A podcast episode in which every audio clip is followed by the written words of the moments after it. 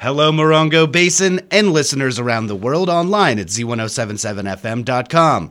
Here is the Z1077 local news for Wednesday, September 20th, 2023. A Joshua Tree man entered a plea of not guilty to charges related to child suffering and resisting arrest.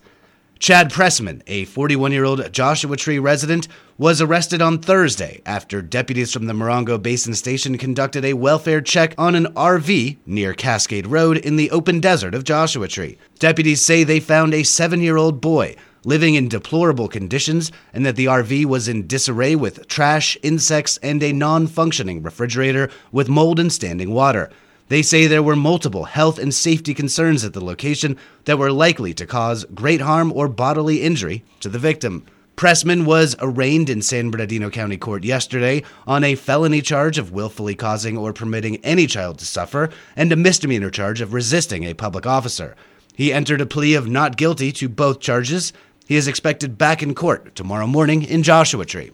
The Yucca Valley Planning Commission had a long, complicated meeting discussing home occupations, events in residential areas, and an appeal for a pole sign in Old Town, along with a discussion of code changes for mascots and statues and commercial events in residential areas.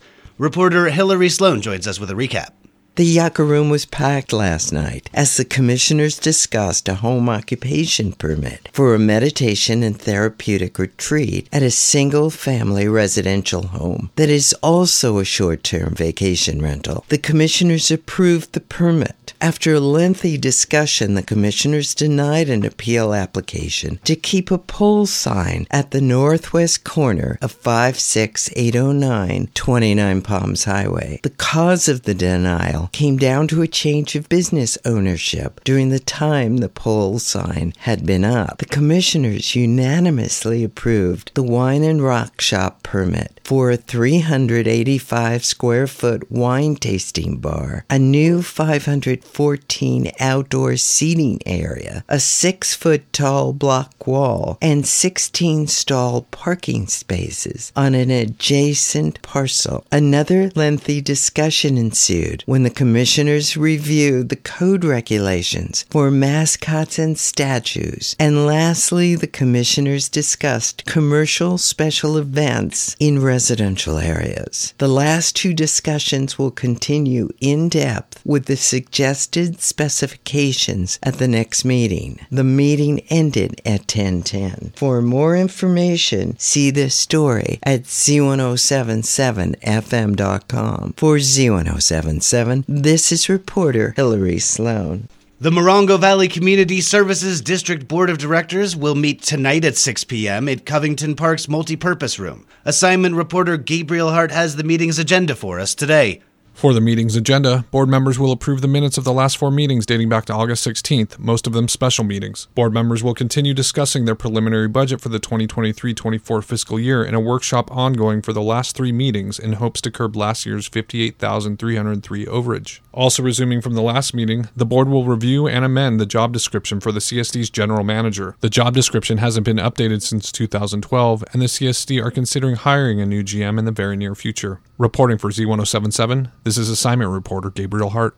Yucca Valley's High Desert Water District Board of Directors meets today at 4 p.m., while Joshua Tree's Joshua Basin Water District's regular meeting begins promptly at 5:30 p.m. Reporter Mike Lipsitz is here with your Wednesday Water Roundup. At High Desert Water District, the board is expected to approve several resolutions. Among them is a healthy salary increase for the general manager, including a 2.5% merit increase and a 4.6% cost of living adjustment, for a total annual salary of just over $263,000. The public is welcome to attend today's meeting at the district office on the highway at Inca Trail and down the highway at Joshua Basin Water District. Directors will also consider employee compensation and likely approve an all classification cost of living adjustment of just 3.2%. As always, today's meeting is at the district office on Chollita Road in Joshua Tree, where the public is welcome to attend. Instructions for remote attendance of both meetings may be found with this story at z1077fm.com. Reporting for Z1077 News, this is Mike Lipsitz. Local plant expert and ecologist Christina Sanchez was the guest on last Friday's Z1077 Up Close show.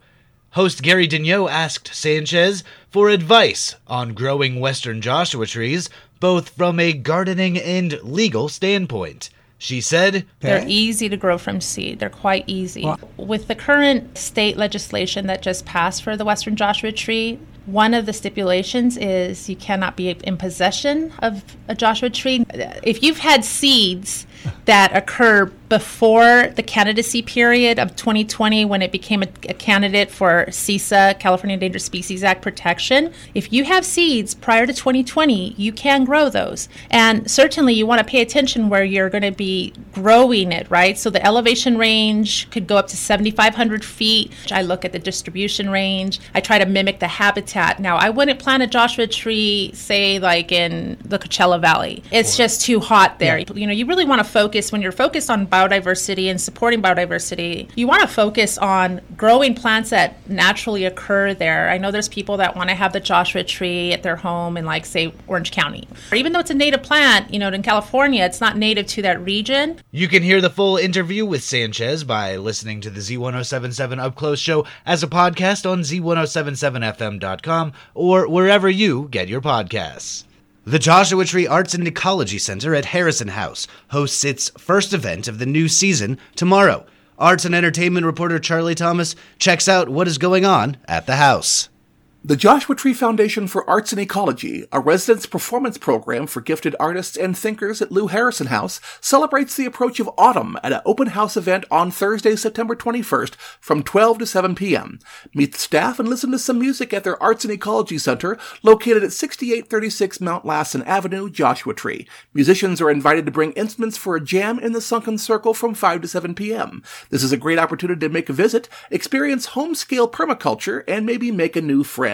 Everyone is welcome and there is no cost to attend. Reporting for Z1077, this is Arts and Entertainment reporter Charlie Thomas. A health fair that will provide services and resources to the high desert community free of charge is currently seeking vendors. The Morongo Basin Healthcare District and the City of 29 Palms will be holding their annual health fair on Saturday, October 14th at Freedom Plaza as part of the 29 Palms Farmers Market. Community nonprofit organizations are invited to participate in this event by displaying a vendor booth. There's no charge for vendors, and the event is free, though participating vendors must be healthcare related or provide another important community service or resource. The deadline to submit vendor applications is September 29th.